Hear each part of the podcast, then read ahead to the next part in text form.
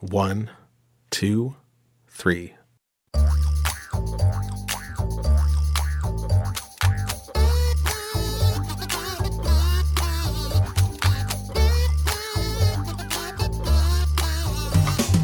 Welcome to Three Song Stories, the podcast that asks our guests to tell three song stories and reflect on the way their lives have intersected with music. Thanks for listening. I'm Mike Canary. Our guest today is Robert Goodwin, or Bob, or Bobby G to me and our group of friends. Bob grew up here in Fort Myers. These days he lives in New York City. Prior to that, he lived out west in LA and other various places around the country, including the Northeast and Michigan for a while, if I'm not mistaken. Bob's a childhood friend of mine. We grew up playing junior golf together and being generally mild mannered hooligans in the 80s. And he's lived an interesting life that's included stints in the military and in government, including time spent at the Pentagon and in the White House and in the corporate world, as well as the nonprofit and non governmental organization worlds. He's literally worked all around the world. He sent me a link to his LinkedIn page for details, but it wanted me to create an account to see it, and the last thing I need is another social media account. So this is pretty much just from memory. In a message to me prior to this recording, Bob characterized himself as being focused on leveraging the power of business to make a difference in the world. My translation of that is he always has and always will do whatever he can with what he's got to help people and the planet, whether next door or on the other side of the world. He's recently started his own company that's focusing on the problem of ocean plastics, from how to stem the tide of adding more to what to do with what we can remove. I presume we'll learn at least a little more about that soon, but first, let's get to the song stories. Hey there. Hey there, Bob. Hey, Mike. Um, I'm so happy you're doing this. Well, thanks. Good to be here. Um, what is the name of your company? You didn't send it to me, and I couldn't get to LinkedIn. Well, we've been a little bit under the radar. It's called Ocean Cycle. okay, and it's this is a whole new venture, right? It is. Yeah. So we're trying to work with major companies to just simply work with their existing supply chain. And if they're going to use virgin plastics, we said, why don't you use collected ocean plastics as an alter- alternate uh, to those virgin plastics, as well as working on um, longer term solutions to the, to the problem. For example, uh, biopolymers that uh, create a straw that operates just like a plastic straw, but if you throw it away, it biodegrades even in marine environments. What a great idea, huh?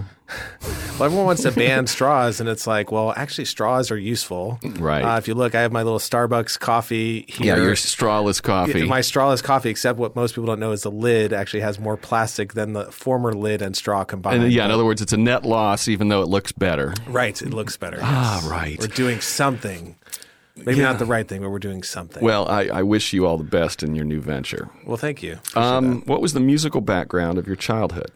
Uh, very musical at the beginning because my dad was an amazing pianist. And Really? uh, at Christmas time, we had a, a huge organ on the left and a grand piano that my dad had refurbished, an old Steinway that was a player piano. Oh, wow. And at Christmas time, he'd play both at the same time. Uh, based on where it was in the song, and it was just awesome. But he, my sister, who's six and a half years older, uh, he made her take piano lessons. Uh, she played for Juan Quit. Then my brother's five and a half years older. He played for Juan Quit. So by the time I came around, he was like, You didn't even try on you. Uh, "No, did not even Go play try." golf. Right, exactly. yes. Did you ever play any musical instruments? I played uh, the trombone in the band. Okay, uh, you were in the band at Cypress. I was, yeah. Um, but then, you know, when my dad my dad passed when I was 15, and so I kind of like ended that music when I was young, and then I just. I don't know. I always wanted to produce piano. So in my place in New York, I actually have like a, a keyboard that I'm starting to learn. Oh, yeah? and I have a guitar that barely gets played. But it's you know I, I'm I'm aspiring. I think I have it inside me. But you I got to haven't- pick it up every day. You got to touch it every day. 15 minutes every day. In a year, you'll be able to play. Yes, that's, so that's I what you got to do all the time, It's true. It's very true. Um, what about music being played around you when you were a kid? Was there music on the radio? Was there a turntable in the house? Uh, well, anytime I drove with my dad, he always played classical music, and then Okay. the thing he would do, we go to see the symphony or something like that. But I wouldn't say my brother and sister played a lot of different music, but my mom not so much. Although she loved musicals, and the two movies we would watch every year was The Sound of Music and uh, The Wizard of Oz. of course. So I definitely that's a kind of a childhood memory of just a bonding uh, time with my mom. But I can't say that there was that. My first album ever was uh, Thriller, which was given Okay. to me my first tape. It was a tape, Yes, right? We were in that sweet spot for the tapes. Yeah, exactly. Um, uh, so Thriller. What was the first band you connected to? You know, that was like something you might consider your favorite band suddenly? You know, Uh, well, you know, huge Prince fan, and Right. we, we were in, we were in the genre uh, uh, genre of uh, Purple Rain. Yeah. And the first time I ever asked a girl out on a date was to go see Purple Rain, and she rejected me. oh wow, did you go see it anyway? I, I did go see it anyway, but it was like it was a sad moment. Do you remember the first song that you uh, danced with a girl to? Oh my gosh, I was such a nerd in school. I don't think I was. Was probably like, I have no idea. no, No. Oh, I, I do. I think it was uh, uh, Richard Marx. Um, right there waiting for you. yes, exactly. It was. You know, you put the hand on her hips and you kind of rock back and shuffle, forth. The Yes. foot in between you shuffle. Yeah. Um, wow, I just lost my train of thought because that's so great. Because yeah, I totally that. You know, obviously I was there too. Um, what was the um, so Prince was the first music that you? Oh no, Thriller was the first music Yeah. that you owned yourself. Um, do you dance today? How's that for a pivot? Uh, I, I mean, I did, well, you know, I worked all throughout Our South board America. op is shaking his head. Yes. well, my uh, my nephew is running the board, and so, um, but uh, I'd say I worked all through South America, so it's like I learned how to merengue and salsa. Not great at it, but I I um, went to this special program at the University of Florida between my junior and senior year of high school, and there was people from all around the country, and there was this whole contingent of kids from inner city Detroit, and they exposed me to Two Live Crew and all this like crazy rap music, and I said, and they saw I had at least some semblance of moves, and they said, you know, white boy, we're going to take you under our wing, and so I think that's where I first got my uh, take. So I, I love to dance. I don't really. I'm not a club kid, And, but you don't have the um, um, fear of dancing in public that stops some people in their tracks. No, So if you if uh, you know post wedding Bob is out there boogieing. I am, yes. Although I'd say that uh, maybe it just I don't do it very often, so I have a little bit more like trepidation. But you know, hey, I'll get a couple cocktails in me, and I'm out there. All right. Um, what about singing? Are you a public singer? Are you a private singer? Uh, well, interesting thing. I moved to New York a little over a year ago, and I said I want to do something creative, so I started taking voice lessons. Oh, And really? so I started singing one to like an of- onion, Bob. I didn't Yes, know. yes, to get out the creative side because you know I was a very creative kid. I was actually in our in Cypress uh, Middle. I was like on the um, video production. I was like this main kind of character who did all these different shows, and and then I just I think my life kind of took a turn where I became very serious and had really jobs with a lot of responsibility. I kind of that fun side my family sees, but it's not something that I. I think I I I, sho- I stuffed it down a little bit. So I've been trying to recapture it. Do you think that was tied to your dad passing away? Because you said that's kind of where music stopped too. Yeah, I think there's a lot of tragedy. You know, so both my grandparents passed within a couple weeks of each other when I was 13. My dad a year and a half later. I'm the youngest of all the kids, so it's like my aunts, uncles, cousins. You know, one of my classmates from the Air Force Academy, you know, committed suicide. You know, I've in combat zones had multiple people kind of get killed or, um, you know, so it's uh, you know, I think it's. I think I've had to deal with a lot of that stuff and just very serious jobs like disaster response and Yeah. going to places like Haiti. It just it's a more serious kind of thing. How did you wind up on the track to the Air Force Academy? I don't. I remember it happening, but I don't really remember the reasoning behind it. I I still to this day don't know exactly how it happened, but I just I always funny because it really changed the course of your life. no seriously. Well, I just knew my mom couldn't really afford to send me anywhere to school. She worked at, at an elementary school as a bookkeeper. Um, my dad didn't really leave us much when he passed away, so I always loved the space program, and I. And I think in some ways, not having that kind of father figure, I had more like public figures were my people I looked up to, like the presidents and this and that. So I always wanted to be kind of a modern day John Glenn, go into the space program to do something, you know, in public life after. Uh, and somehow I was in the guidance counselor's office. I started like looking through all these pamphlets. I was like, wow, the Air Force Academy, because no one from Fort Myers like ever goes to the Air Force Academy. Yeah, yeah. Um, and so I literally read everything I could, and um, I actually never got to go before. Uh, most people go for a little visit before they decide to go. And my mom couldn't afford to send me there, so I was like, so I showed up the first day. They shaved my head, and it's like that's it. Um, did you ever? How far down the road toward astronaut did you go? I mean, did you were you trying to work that angle and something stopped you, or did you just get there and find other interests and that wasn't? Uh, well, you know, it was interesting because all the classes I loved in high school were math and science, and then I got to the got to the academy, and the courses I didn't like so much were thermodynamics and aeronautical engineering, uh, and the classes I liked were biology and economics. I said, well, maybe the astronaut dream is out, uh, Yeah. uh, or I would have gone to pilot training. But during the mid '90s, when all the cutbacks happened, so most of us who would have gone to pilot training didn't get to go. So my, so there were kind of either the pass as the, as a scientist or as a pilot, and both kind of ended for me. So I said, all right, I, I got to do something different. Hmm. Well, let's get to your first song. Um, sure. Uh, you know, so I've in this kind of like whole uh, reflective mode and kind of saying like, how do I, what's my place in the world? And one of the songs that I have uh, just has kind of guided me throughout that, and I think of it often, is uh, Fleet Foxes "Helplessness Blues." Um, and there's a part of it that starts and it says, you know, I was um, raised up believing I was somehow unique, like a snowflake, distinct among snowflakes, unique in each way you can see. But now, after some thinking, I'd say I'd rather be a functioning cog in some great machinery serving something beyond me. And the mindset of so I've everyone was like, hey, when you're a kid, you know, be the best that you can be, and this and that. And I think there's a lot of people trying to be exceptional, but they don't necessarily think about like the impact on the planet. You know, talk about plastic before, like the whole plastic industry started because of space. It was like, hey, this amazing thing, well, it's lighter, it's stronger, it'll get us, you know, able to go to the moon.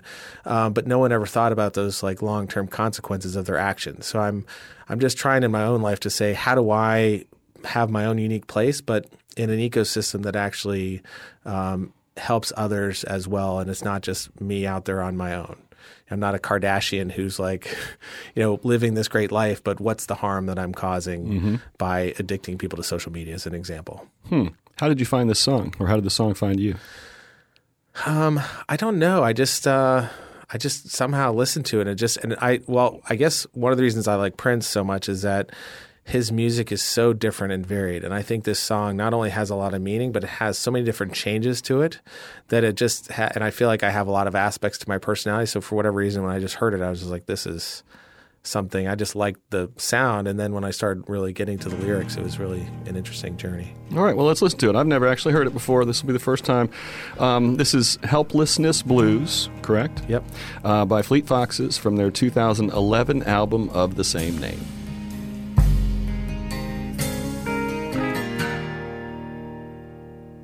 Where does that song fit into your life today? Do you listen to it often? Do you listen to that band often? Or is that an outlier?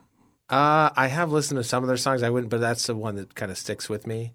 Um, and I'd say I'm in the process of working on a book, which is uh, essentially if you want to make a difference in the world, like here's how to do it, but to also give people some windows into thinking. Like you're through- writing a book? I am. Yeah. Well, eh, let's talk about that a little bit. Keep going. Well, you know, I just I all the time I speak at colleges and this and that. I'm always these young people are, will say to me, "Oh, I want to go work for a nonprofit." I say, "Don't you dare!" Like, why not? I was like, "Because you don't know anything yet. You don't have any skills yet. Go get some real skills in the business world. Learn how to." You know, go work for Exxon and figure out, help them figure out how to spend their forty billion dollars better in a way that kind of makes the world better. Find a way to not just have the profit motive, but have profit and purpose kind of go together. Um, so it really kind of starts with you know what are you best at in the world. Secondly, what's unique about your own personal story? Like you know, I lost you know my dad and a lot of people close to me. Um, others were professional athletes. You know, others have had you know something unique. Some people were sexually assaulted when they were young, which gives them a window into reaching others. And then third, I think is um, something is is what is what's the real hook? Like some people will say uh, it's about uh, women empowerment, for example. But if you really push them, it's about mentorship because they had a mentor when they were young. So if you can actually get them focused on mentorship, there's that much greater emotional connection. Because most people get involved in purpose because their friend said, "Hey, I'm working with whatever nonprofit. Will you come to this fundraiser? Will you do this volunteer project with me?" And then the other thing is uh, once you figure out the the what, it's the where. Is it Brazil? Is it India? Is it your local school? Because if you can figure out the what and the where, I can find the best person in the world that's already either working there or in near proximity that you can partner with. Hmm. And then it's about kind of doing a full inventory of everything you have at your disposal and then bringing that to bear on the problem. So, for example, I used to coach all these executives, and they'd say, "Oh man, I can't wait to retire because then I can give back." I was like, "Don't you dare retire!" Because right now, as a senior vice president, you can move millions of dollars and thousands of people. So find a way to leverage that now versus Mm-hmm. waiting till after you retire and then no one returns your phone calls. Does that resonate to people at those highest echelons, or is that kind of? Are you like a out, outlier? I've always been an outlier. Well, of course, but you know what I mean. Uh, you know, the world's changed a lot since you kind of left for the Air Force Academy, and in some ways that might seem to be resonant now, but in some ways that's a pretty immovable object you're trying to move. It's resonant, but I just don't think they even think about it.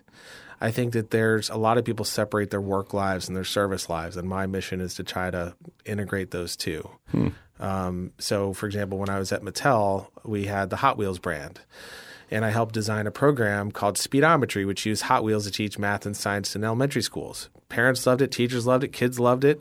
Learning outcomes went up, uh, positive emotions went up, negative emotions went down, especially among girls. And so here it was, Hot Wheels doing what they do best, you know, building track and this and that. And we designed a curriculum to teach math and science. And it was one of those win-wins where you know people are like, "Wow, the Hot Wheels brand did this. This is awesome." So let's um, you know let's buy more Hot Wheels. So it was something that kind of created a, a halo for the brand. Right. Where those people in the Hot Wheels brand in the past were like, "Oh, well, let's make our money and then we can give some of it back to do some good." Versus just saying, "Well, how do you take all this talent and expertise and just put it all into one one thing?" You got a working title for that book? Um, you're on the record. I, you know, I've, uh, you know, I also always thought about like stop cleaning up parks would be the thing, like because all these like top finance people in the world go and they'll volunteer for a day and like clean up a park, and I'm Right. like, well, it's nice you did that, but I could probably hire someone for ten dollars an hour. Why don't you be the top finance person in the world and find new models of financing this? But I, I don't know. I'll, I'll get back to you. Well, you know, and, and speaking of people want to go work for the nonprofit world, it's like they think, oh, it's nonprofit, it'll be fun and easy or something, and it's harder. It's harder. I Yes. worked for six years at the Alliance. It's a nonprofit. We it's a true nonprofit that operates on a responsible shoestring budget, and we all worked our asses off. It was Right. not like, oh, we're at an art center.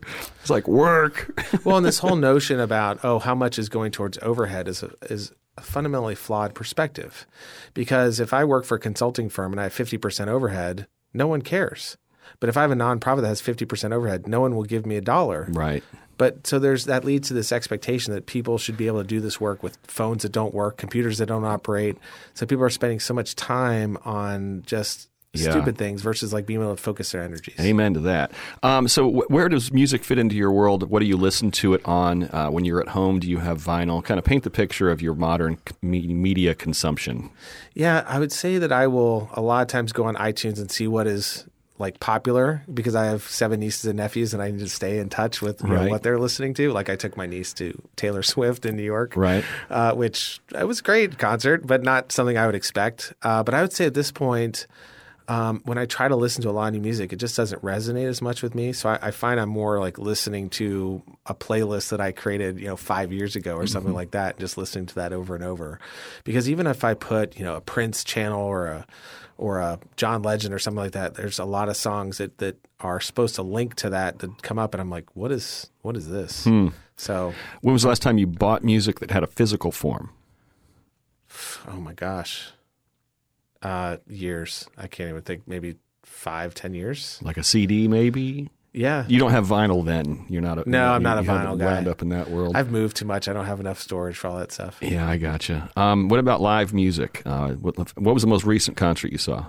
Taylor Swift, New York. Um, what did I see recently? I, I saw U2. Um, that Joshua. Is that the one where you like posting pictures on Facebook from the front freaking row? Yeah, you know, it, was, it was good. Well, I don't know if you know, but I took. Uh, Oh, I remember, sort of. Continue. no, I just well back in 2002, I was part of the team that took Bono on his first trip to Africa. That's not even what I thought I remembered. Go, keep going. So no, it's just uh, it was with the Treasury Secretary. So they needed people who had experience uh, working with Secret Service, and I had done some presidential advance. So they asked me, "Hey, will you go to Africa?" So I, my country was Ethiopia, or sorry, Uganda, and then we went to Ethiopia from there. And it was uh, kind of funny because Chris Tucker also joined the trip, the movie star. Oh, yeah? yeah. Were Who was funnier? Well, what was crazy is that no one in Africa knew who Bono was. Oh, right, And so right. Chris Tucker the was short guy with sunglasses. Yeah, they are. I have these articles. I saved the clippings, and it says, uh, you know, you should pay attention to Bono because he knows white people in power. That was literally the newspaper Wow, clippings in straight Uganda to the heart of it. Right.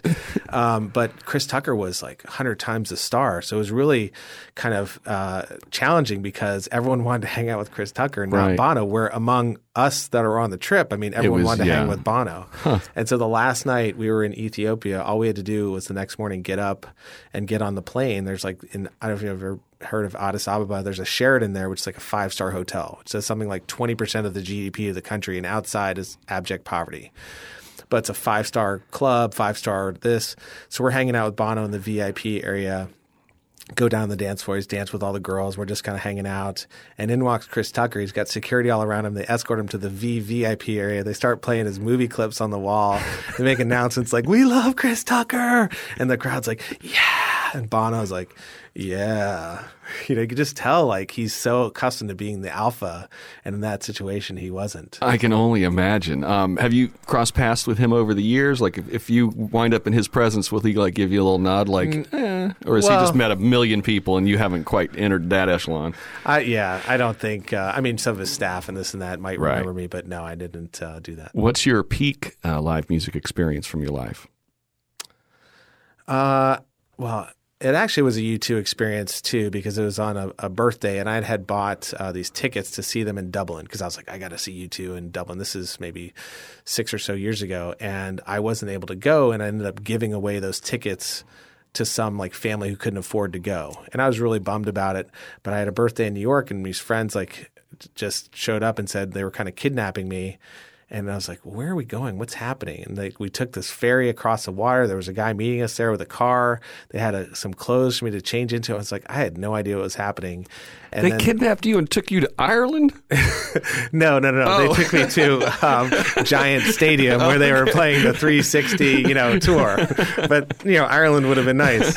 Uh, but and that was just an, it was just so unexpected and so cool, especially since I had like done the thing with the tickets with those other for that family. Absolutely. What's the furthest you've ever traveled? I, I, I wasn't going to ask that because you said Ireland, but then you didn't get to go. So, what's the furthest you've actually traveled just to see music?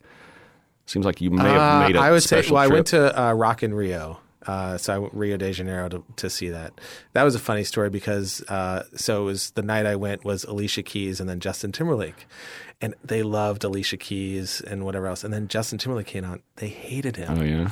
because it was like the suit and tie tour, and he had all this orchestra and this and that. And because I think it was so complex, so many different instruments that the Brazilians more like a very simple beat in a lot Uh, of yeah, music, yeah. and they just couldn't get it. I'm in the crowd like rocking out, like yeah, yeah, JT, And they're all just it. like, eh. right. And then when his old stuff came on, they liked it, but I was like, oh man. That's so funny. Um, okay, well, it is time for song number two. What, Okay. what do you have, and how do you want to set it up? Well, I, I, I- gosh, and I feel like does this song fit now? The tonal shift. No, Right. that's okay. That's the beauty of the show, man. There's I know, no- I know. There's no rules. There's no lines. So, I mean, it is a very powerful memory. So, when you go to the Air Force Academy, um, when you're a freshman, they call you a SMAC, which stands for Soldier Minus Ability, Coordination, and Knowledge. Okay. And so that's what the upperclassmen call you, like, hey, smack, you know, come over here. So during basic training, there was a song that was uh, became kind of the song of our class, and it's Billy Joel's um, "Good Night Saigon," and uh, and so there's a part in it, um, like, and we will. It was it was really about he was with people in uh, Parris Island, like basic training, so it kind of resonated, and then it's like we'll all go down, you know, together. And then there's a whole thing after you finish your freshman year at the Air Force Academy, there's recognition weekend where it's another full on weekend of hazing and marching and this and that. And when that ends, you get recognized, you're seen as an upperclassman and you get a radio and you get to have like, you know, wear civilian clothes. It's a really big deal No longer a smack. no longer smack. and um, but every year they had talked about like there's always this thing about spirit missions, and there's this uh, area near the academy called Flatiron, which you can see from the academy grounds, and it's a and so there was this, everyone had talked about this, and we all had this plan to sneak out of our dorm rooms with a sheet, and we're going to make this huge 94 for the class of 94, like on the mountain that everyone could see, and everyone would be like, yes, that's the coolest thing ever. Well, most of us got out of our rooms un you know, didn't get caught, but there was a group that were caught. And then our plan was like foiled and then the upperclassmen were there and trying to get us to come back and everyone thought we had approval to kind of do this and this brawl ensued and all this kind of stuff Brawl? Like, brawl like fisticuffs? well, but not with me, but like some of the other people that were there, and then and I think some of the upperclassmen had been Was out there drinking. or- alcohol involved? yeah, Yeah, okay. We weren't. We were too young to be drinking at this point. Um, but uh, and then so it became this huge deal because the the head general wasn't in town, so they essentially canceled recognition. And Was this uh, your idea? no, it was not. I mean, I, I was in, I was there out in the cold with a sheet, you Right, know, right, right. ready to put this big ninety four, uh, and so um, I never remember like they shut everything down and we were silenced. Like upperclassmen were not allowed to talk to us, and then that night, the first night of uh, not being recognized, everyone was playing music out in the quad, and when this when our song class song came on, we changed the words from like we instead of we will all go down forever, it was like we will all be smacks forever. And so I still just remember this uh, just in such great uh, detail. Well, let's listen to it then. this is uh, Bob's song number two, Good Night Saigon by Billy Joel from his 1982 album, The Nylon Curtain. Yes, we will all go down together. I don't know Billy Joe's, Joel's biography. Was he a, uh, was he in the military? I mean, is that him writing from experience? I don't know actually. I, I feel like he I feel like he was Having Thinking heard that, back, yeah. that surely sounds reflective. Um, are you still in connected touch with any of those smacks? I have. Yeah, we get together from time to time. Yeah, so it's uh, we've got a big reunion coming up, our 25th reunion uh, next year. Yeah, next year. So that was 1994 when you were getting out of the Air Force Academy. What was going on in the world then? Because I look back on it now from a civilian standpoint, it seems like that was all pre 9 11, all the stuff that we've gone through, you know, since the turn of the century, or you know 2000. What was your perspective as a, recent, a new coming graduate? Like, what was the world looking like for you guys in terms of where you were going to go and what were the big deals that were on the horizon? Yeah, well, because our freshman year was the first Gulf War, and so we were the ones sitting in our dorm rooms watching the Right. bombs fall, uh, you know, on CNN like everyone else was. Yeah, yeah. I And- remember I was at UCF. I was at a pool bar, and everybody stopped and it got quiet because you saw the anti-aircraft stuff going up on CNN. Exactly. Uh, and then, you know, by the time we graduated, it was interesting because all of us had been guaranteed pilot slots. So normally people just went to the academy. If you just simply graduated, you were pretty much guaranteed to fly. And then because of all the defense cutbacks that were happening when President Clinton got elected, um, you know, there were only 200 of us that got to essentially go to pilot training. So what used to be this very collaborative environment was like, how do you, you know, what we called pimp over your classmate so that you got a pilot slot and they didn't. Um, and so I think a lot of us were kind of going into it with uncertainty. Many of us were just kind of getting thrown into jobs. And that's kind of what happened to me. I got sent to Wright Patterson Air Force Base, and there were so many lieutenants there that I was in a kind of a dead end job. It's like, what do I do here? And I tried to move like within, the, you know, at Wright Patterson Air Force. There's no place I could go. So that's when I volunteered to work a Saudi Arabian program. Uh, and and what was interesting is that uh, lieutenants are considered non-career duty officers. So normally you can't move until after like three years, but they make a special dispensation. And so I had to like work it out with personnel center to like move in this job. And that's when I got my first real international experience working in about in Saudi Arabia about eighty percent of my time. And that was so the mid 90s you were in Saudi Arabia? I was, yeah. You were in South America for a while at some point too, right? Yeah, so after that job is when I did counter drug operations in Colombia. All over the world. Yes, that's when I got my Commando Bob nickname. So that song by Billy Joel, do you listen to it? Is it on your iTunes? It- Did you listen to it prior to, you know, picking it for this show? no, I just I haven't listened to it for years. Right. Isn't that crazy how yeah. this process does that? But I just remember like sitting in the dorm room, and uh, there's this guy Bill Engberg that came in my room and just was like yelling it outside. We will all be smacks forever. Um, isn't that crazy? Like what was going through your head when you were listening to it here, you know, in the headphones and everything? I mean, I could see myself in my like Air Force uniform, you know, Academy uniform, just sitting in my room. karaoke. What's my go-to? Yeah. oh man, uh, I would say because it's such a crowd pleaser. You know, Sweet Caroline. I've done Oh, that uh, quite a bit. Yeah, yeah. Because I always say like this song is about you, not about me, and you know, gets the crowd going. We had on uh, one of our early guests is a woman. She's since moved on, but she was the um, Florida vice president of operations for the Boston Red Sox. And so she like is who built JetBlue Park. She oversaw all that. She had like her office was over at the top, and we used that song to tee up her episode just because she said she during the episode that she couldn't stand it anymore.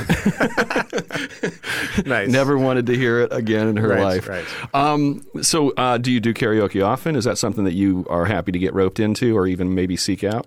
Well, I think after taking voice lessons, I feel a little bit more confident about okay. uh, Yeah, doing yeah. it. Uh, but it, uh, I mean, if there is a mic and there is like one of those little private rooms that you find in Koreatown in Right. New York, I will be on the mic.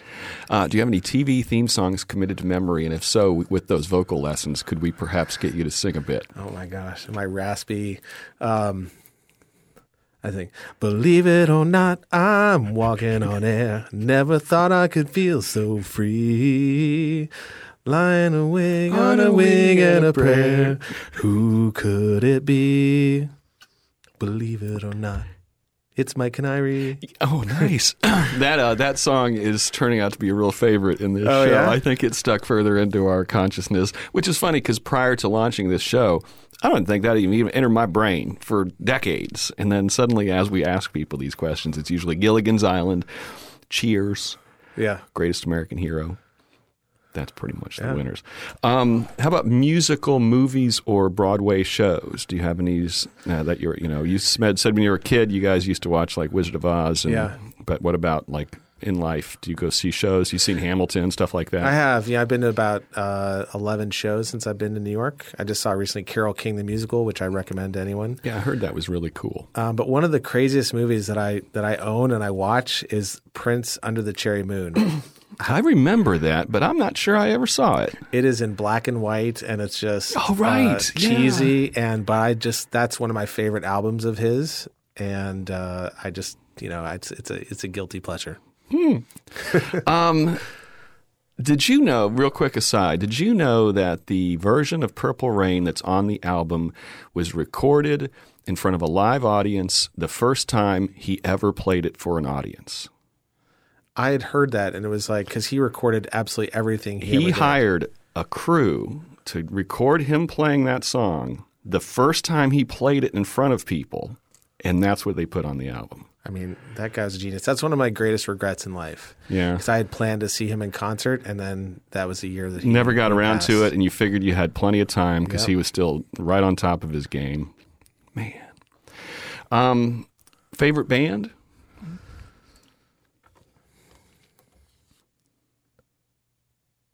Um, you know, I'd say, you know, U2, as much as I did not like when I my run-ins with actually were not great, because uh, uh I don't really get uh, starstruck around celebrities, and so uh, we were in this trip, that Africa trip, we were the, at the U.S. ambassador to Uganda's house, and you know, I'm an Irish kid, so uh, you know, I'm drinking a beer, and he's like got a, a Chardonnay, and I was like, I don't know, Bono, what do you think our ancestors would think about you drinking a white wine?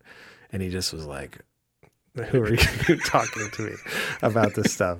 So anyway, So, so, but but U2's music yeah, I is probably what you will always return to, despite the fact that Bono's a downfall. yeah. I just think well, I think like the Joshua Tree was such a at a at a time in my life. It's just it's one of those albums I'll play straight Yeah. through. I just love it. Um, that was my next question: Is do you have any albums that you have to listen to all the way through if you started? Are there any any besides that one? Anything outside of the U2 universe? um, I mean, it's been a while, but I think I used to listen to like Peter Gabriel's Mm-hmm. uh, some of his albums. I think So was one of them. There were some other ones too. I'm terrible with kind of album names, but Um, I think you already answered this earlier, but are there any modern, mainstreamly popular bands that you are also a fan of? You know, think, things that are right out there in the culture with millions and billions of views on whatever. You know, I'm, I more know kind of melodies versus like uh, like the song versus like who's singing it. And so I think like with my nephew in the booth, you know, the Chance the rapper or some some type of He's uh, nodding. Yes, uh, I just I, I think there's a lot of really kind of creative talent that's going on there. I just for me, I love so many different types of music that I just I love to just try to understand what's what's going on. You know, a theme that's come out of the interviews that we've done for the show is how, because we have such easy access to music these days, people are being more experimenting. You know, they're they're reaching further because it used to be that you liked what you liked, and if you bought an album, you were going to listen to that album because you kind of were invested in it, and you couldn't just listen to everything for free. You know, I guess you can go into you know Peaches and put on the little headphones next to the album and listen to it or whatever. But it's like it's um, broadening all of us and making us all realize that there's a much much bigger musical world. So I think that's true. I also um, regret a little bit of that that it's too open because there used to be these songs that all of us knew growing up, and there was Mm-hmm. Yeah. kind of that common bond Yeah. that came from just knowing those songs, like Bon Jovi. I remember as a kid, like everyone just like knew all of their Living new- on a prayer. exactly. and I was at my first concert. I think it was Chicago, and that was uh, a big, uh, you know, kind of Chicago because of the Where Karate was that? Kid movies. I was at Lee Civic Center. yeah, exactly. Wow. I know. Really? Back in the day. Yes. And I got special permission to go to the concert. You know, Right. Who'd you go with? No idea. No idea. You didn't go by yourself. No, I didn't. Might have gone with like Brian Hughes. I don't. I don't know. yeah. Well, we'll have to ask him. Right. Exactly. Uh, he's on my list too, obviously. Is it? Yeah. Uh, Santa Claus. I know. we'll just leave it at that. Um, okay, it's time for your last song. What are we going to hear?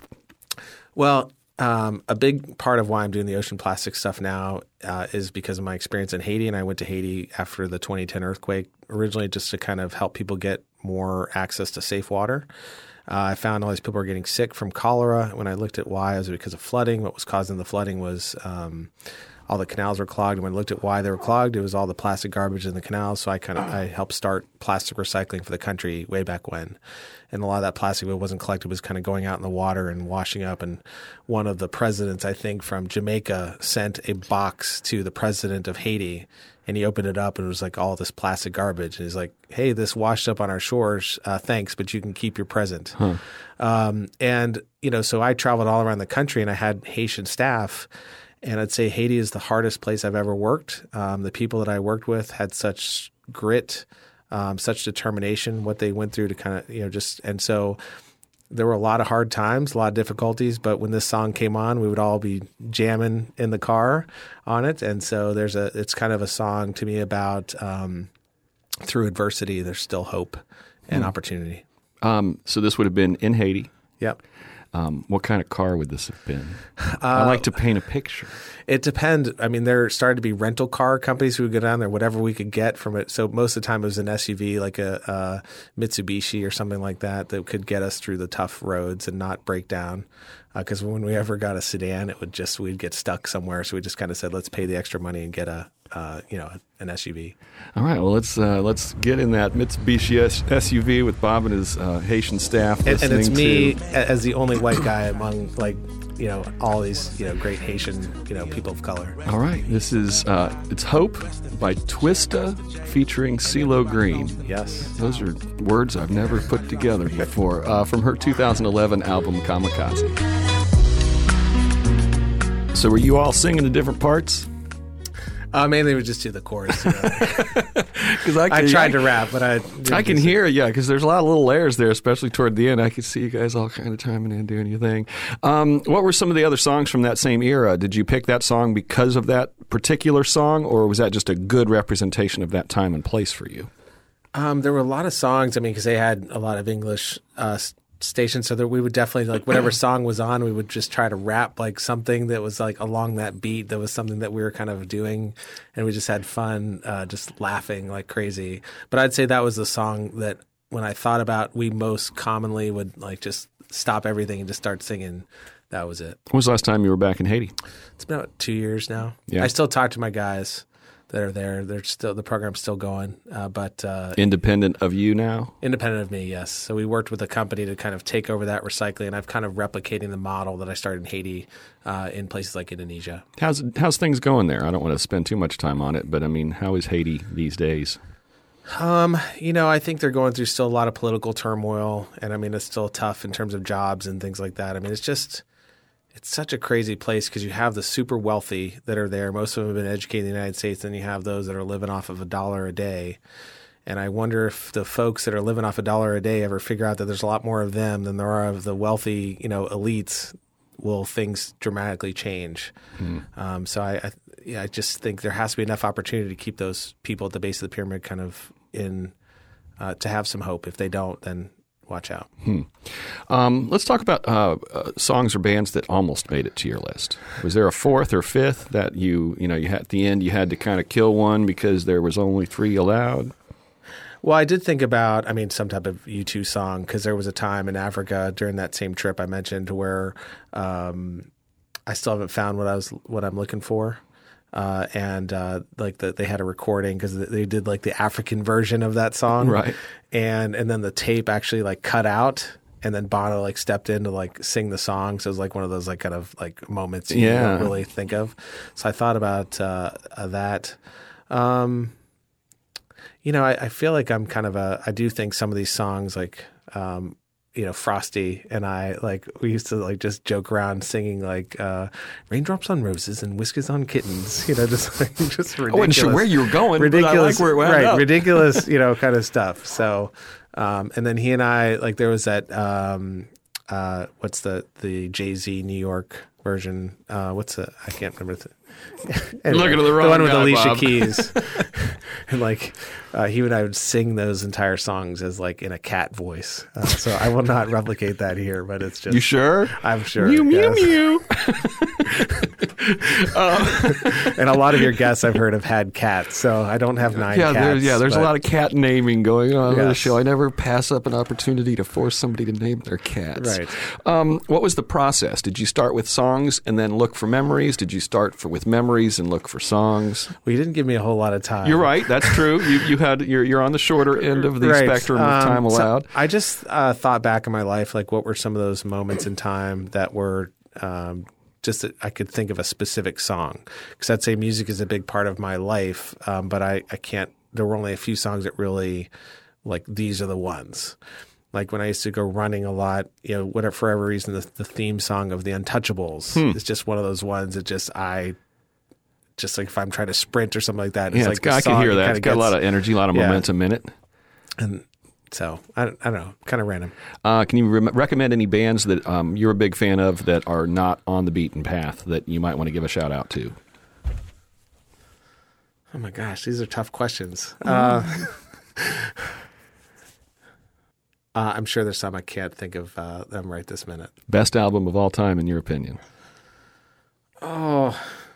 I, the Joshua Tree is hard to, hard, you know. I, you know, there's also too. I just think like the Beatles. It's just as, Ah, as finally the Beatles came up. We as- almost made it through an entire episode without the word Beatles being uttered. So it's just hard. I just I feel like there's something about that kind of classic, uh, just sim- simple, you know, kind of lyric that just really gets the heart of something. um, album that you would pick if you could only listen to one album again. We found that to be generally different than your favorite album, but it can be your favorite album. Um, I'm more kind of a song person, um, but there's just different, probably some like compilation of the Smiths Hmm. that would just be like their, you know, please, please let me get what I want, and some of their other, you know, kind of classic things. It's just like some of these off the beaten path, Morrissey. Mm-hmm. I think I, I would. I'm more like if you get the. Uh, actually, I take that back. Um, after seeing the movie Bohemian Rhapsody, I mean, Queen was such a big Ah, yeah, part, and I used to listen. I had like the the classic Queen Yeah, album that I used to listen to all the time. Yeah, you know, you know, my brother Joe back in the '80s was a huge Queen fan, and that's all he played in his room. And I thought he was nuts, but I put up with it because he had the Commodore 64, and so I could play the games. And then I got on into life, and I'm like, well, hey, Joe, goodness gracious, you turned me on to some really great music early on because they are epic in every way. Yeah, and I think it also fits with that kind of uh, um, theme for me. Is I just love these kind of artists that have such range, and they just had such range from the opera to the classic to the like more hardcore, almost metal esque aspect to them.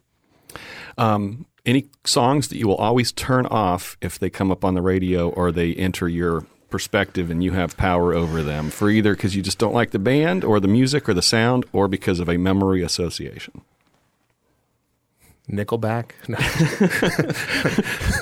No. That's too cla- easy. I know, I know. Um, I'd say, and it pains me so much because one of my friends is like a top bluegrass singer, but for some reason, I just can't get bluegrass to stick. Some of his ballads I like, I really like, but the normal like bluegrass kind of sound is just something I just can't. I just can't handle. I've learned in life that the key to bluegrass is live in person alcohol. Perfect. Yes. Any other derivation of bluegrass? nope. yes. I well, that's probably true. Yes. Some type of festival or something like that. I will love them. The, the just the genuineness and the joy and it's just talent and it's so good. But as soon as I like put a CD in or something, I'm like, got nothing. right. I know. Yes. Uh, okay. Well, that is that is it, Bob. Do you have any final thoughts you'd like to leave us with? Um. I'd just say to people find whatever the music of your life is and use that to do what your purpose is. And they say there's like the most two most important days in your life. One is the day you're born, the second is the day you learn why. So find that why.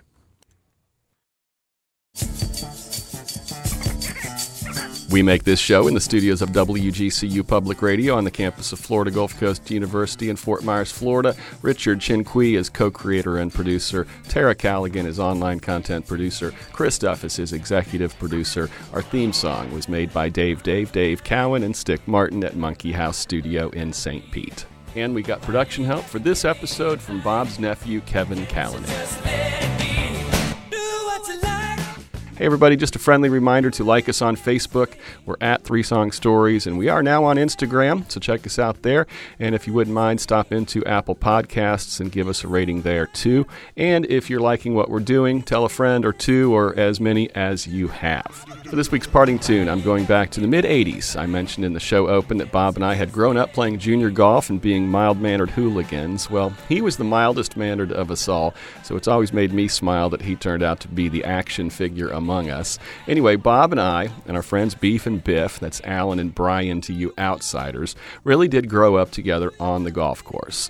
Mostly Fort Myers Country Club, but over the summers we'd play different courses around the area as part of the Southwest Florida Junior Golf Association, and then later as high school golfers. So I knew I had to pull a song that somehow tied that all together, and this is by far the closest I could get. It's I'm All Right by Kenny Loggins, which was the theme song to the all time classic 1980 comedy Caddyshack, which I and Bob and Beef and Biff, might as well throw Frosty and Milty in too at this point, have seen countless times, and its absurdness in many ways captures the nature of our friendships, which continue strongly to this very day.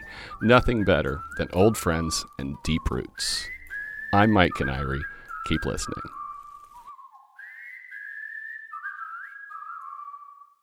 Next time on Three Song Stories. Ah!